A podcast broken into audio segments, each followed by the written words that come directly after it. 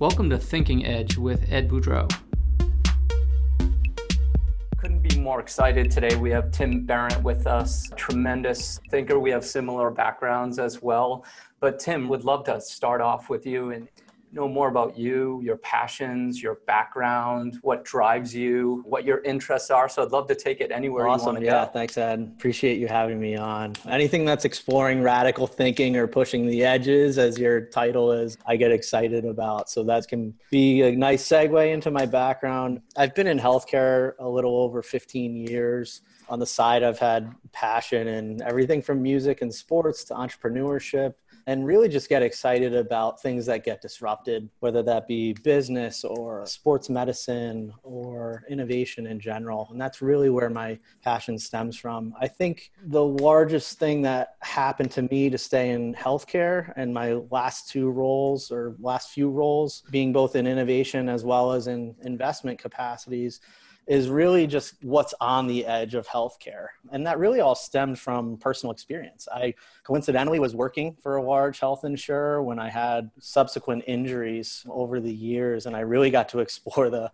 the healthcare system for better or worse and just wasn't comfortable with how things were. So that really pushed me to, to continue in healthcare. I wanted to look at what was out there in terms of the investment and the new companies, especially I think with the Affordable Care Act, you saw this huge surgence of startups, you know, wanting to get kind of a piece of the healthcare system and different technologies were emerging, you know, coincidentally at the same time, which was kind of a nice spark. And after kind of a stint with some investments, there wasn't as much of my own building or exploring. And that's when Blue Cross of Mass started kind of an innovation arm. And I organically started working to help build that and had some successes that I'm proud of there that we launched and have had that kind of excitement and that itch ever since. I like getting knocked down or told, no, you can't do something or that'll never work. I don't know where that stems from. Maybe as a kid, I never grew out of that parental scolding. Currently, I stepped down from Blue Cross in March, and I'm teaching in a master's design innovation program at Mass Art.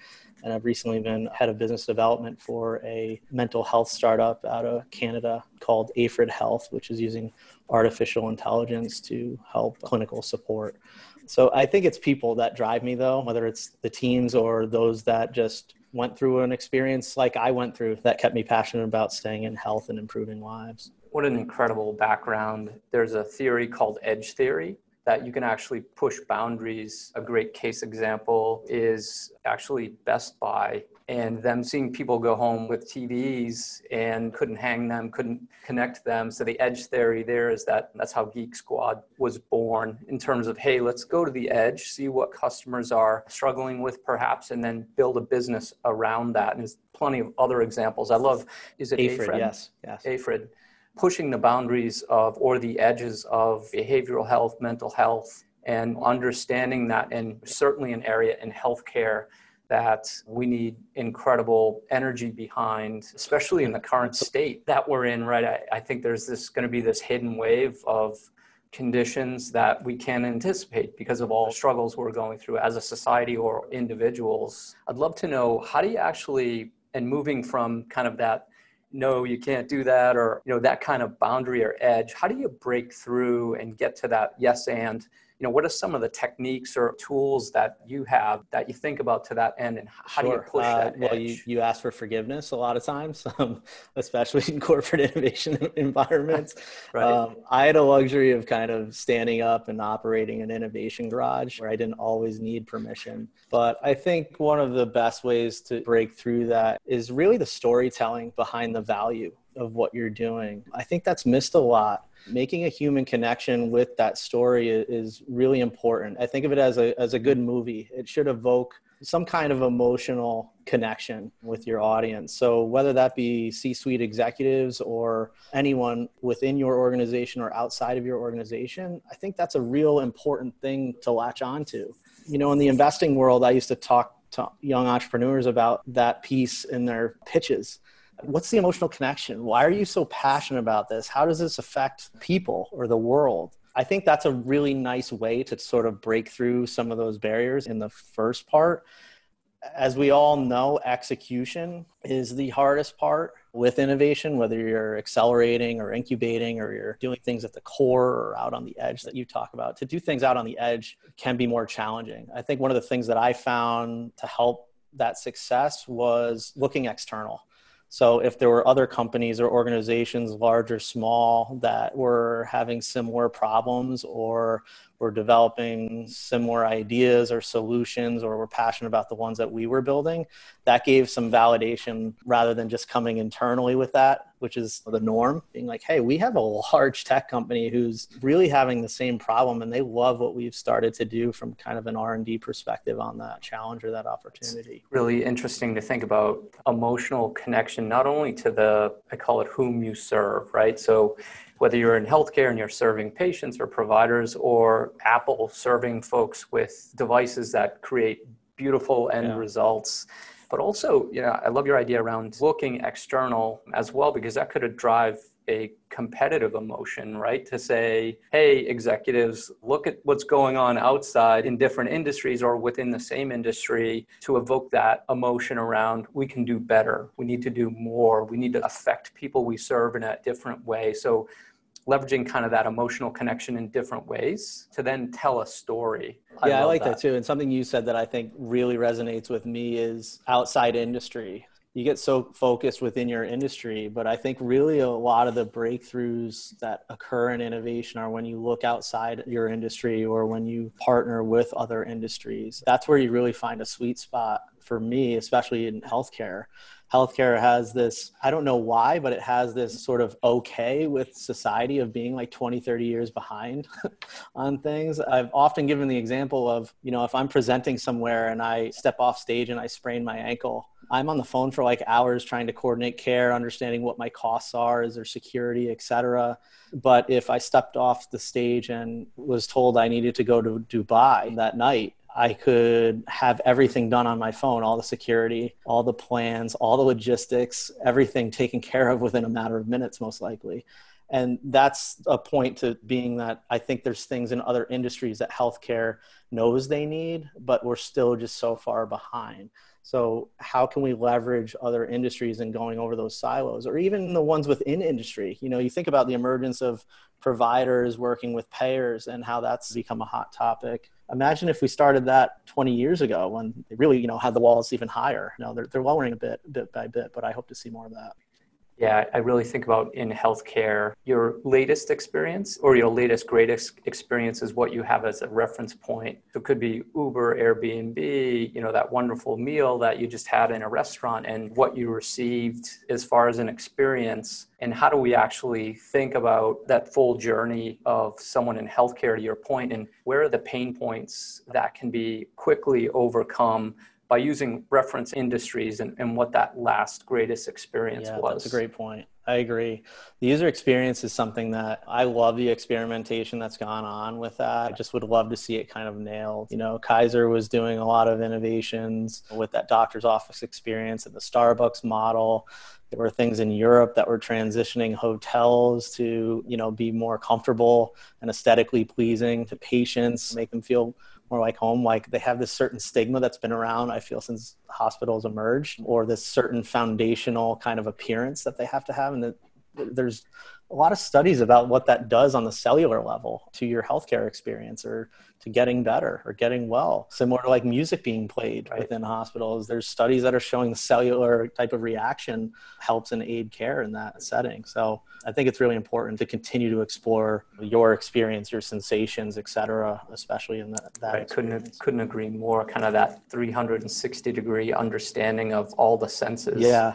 In a way, because I mean, generally speaking, if you're in healthcare, you're probably starting at a stressful point, walking off that stage and, and hurting your ankle and going, how am I going to do my run? But you're entering a stressful situation. And to your point, how do you minimize that but maximize the great experience and, and have that to your point start right right, right, right. away? So yeah, absolutely. Yeah. I think there's a lot of variables that need to be countered in that. Obviously, I mean, healthcare is highly yeah. regulated. I say it with ease. Like we just need to work with other industries and we'll figure this thing out. But there's a lot of variables there. I love the dilemma of does innovation push regulation or does regulation push right. innovation? That's a conversation for a long night over maybe some adult beverages, but that's an innovator's dilemma that I love to see. And, you know, I think of Uber, it's worked both ways on right. that dilemma all yeah. around the world. So I hate when people get deterred from exploring those boundaries. Oh, that that's a regulation or we can't do that Uber didn't stop there. They knew some of the things they were doing were right. illegal, I feel, and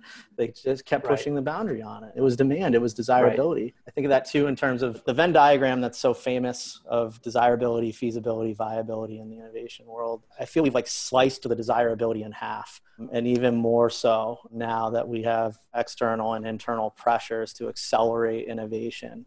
Sometimes we'll take very old user research and try to apply that to new innovative solutions. And your customer's always changing. That's what makes a company and an innovation sustainable, I think, is staying as close as you can to those changes with your user or your client. Right. Absolutely. And, you know, we've been in one of the most tremendous times, at least that I've, I've been around, but, yeah. you know, the current crisis and how the crisis has relaxed some regulations in healthcare around the way patients can be treated through through telehealth, telemedicine. So it was a forcing function for different innovations. In fact, you know, walking into my building today, they had strips on the buttons mm-hmm. of the elevator that prevent any bacterial formation on the button or you know the handles walking in so all around us, there's change, there's innovation, even to a point where we have touchless machines outside, you know, to, to get the antibacterial liquids on our hands. Everything's popping up around us. What do you see as the current crisis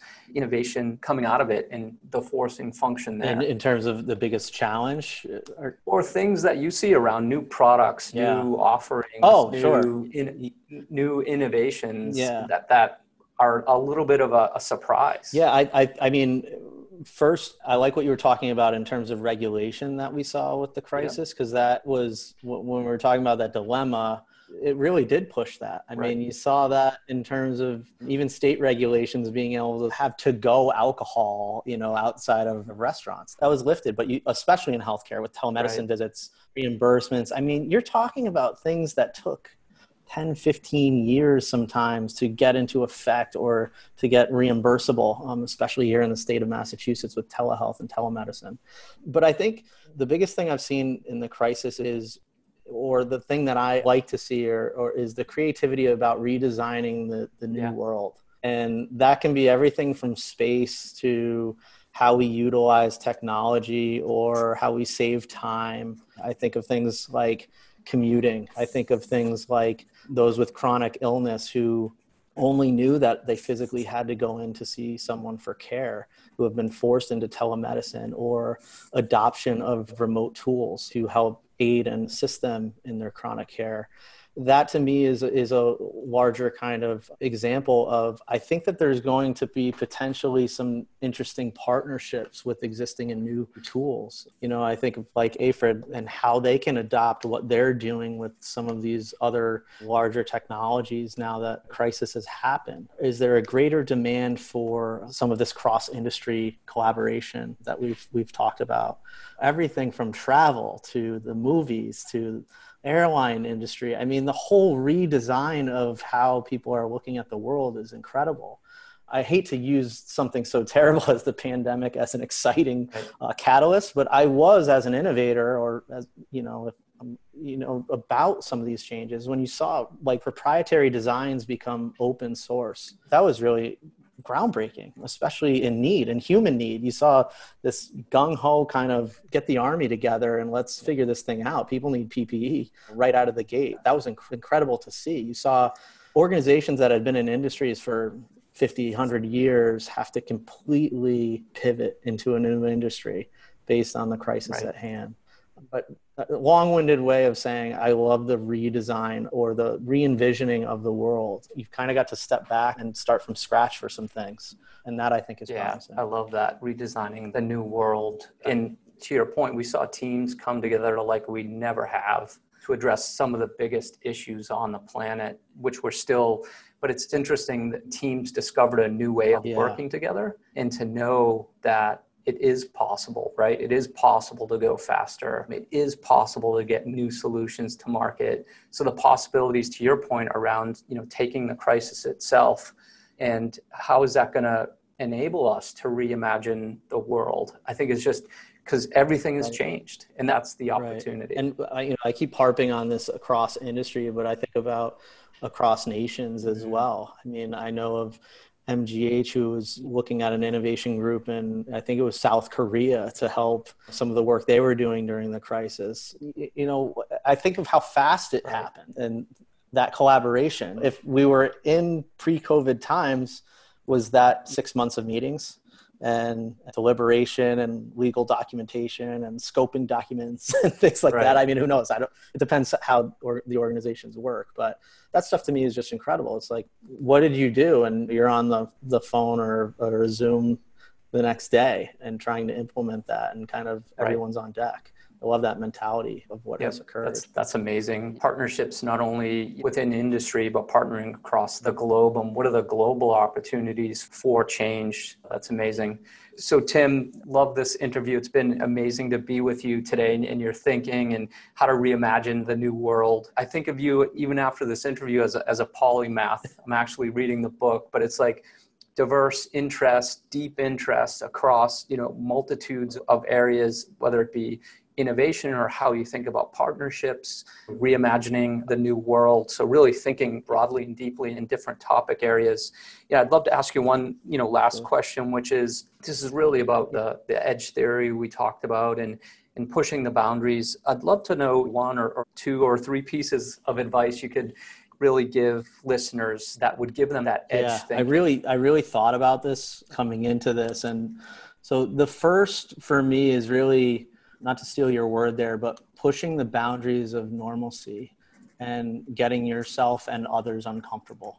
The discomfort has something to it, I have found in my experience. When I was operating the Innovation Garage at Blue Cross, I used to report out to some senior executives quarterly. And part of my kind of gauge in those meetings on what we were doing was if they were uncomfortable. I felt like I was getting somewhere because that was part of my job to be on the edge and pushing that. So I always like the awareness and for yourself, for your own growth as an innovator, being uncomfortable is really important.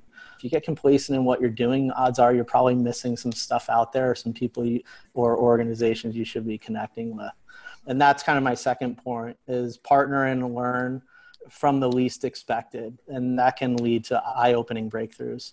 I think of the venture capital world or the banking world and the avenues in which they find like startups that's all changing. That's becoming earlier and earlier even pre-seed like investment. I think that look outside your industry look at competitors look at these organizations and people you're not typically looking to partner with and learn from them learn from them and or work with them we were able to do that pretty well with some differentiated approaches and partners in my last role at blue cross and then i think lastly is to really protect at all costs a true innovative culture and approach. That really is clutch. And I mean both processy and the culture you've built maybe as a team within an organization and or with the rest of the organization and outside um, at all costs protecting that because it's so easy to get sucked in I often talk about innovation theater. It's real easy, especially after three years in a corporate innovation arm, to become innovation theater. For me, it's kind of a checking the boxes. So do your due diligence, whether you're looking for a new role or you're in it. I feel like there was this checklist or this manifesto for what orgs are doing is build an innovation arm, build a space, create a new name, institute human centered design. But are you truly dipping your toes in innovation or are you executing on innovation and jumping in to really produce new products, tools, tech, and solution for the user or the consumer. I think that that's really important. Yeah, I love those three pieces of advice. Be comfortable with the uncomfortable. Partner and learn. There's a great story there as well. I, it was a uh, bobsled team, and they were looking to go faster. And they asked the question, "Who does fast uh-huh. well?" Uh, was this was uh, this cool run runnings, or was this? A, it was. I, or is this something? Different? I think it's something different. But they said okay. McLaren does fast well. Yeah. So let's talk to McLaren. Yeah. And partner with them to see how we go faster, right? So thinking completely differently. And you know, I love it, protect at all costs innovation, but innovation is delivery, right? It's delivering those new product experiences to market, testing, learning, understanding, and avoiding that innovation theater that we've done all of the right things. The right, right. thing is delivering on innovation and bringing those new solutions to market. So, love those three pieces pieces of advice. Just uh, and it's been amazing to be with well. you today. Thanks so much for having me. This is fun. As, so, as you know, I love the, these kind of combos. Awesome. Love it. Thanks so much, Tim. Thank you.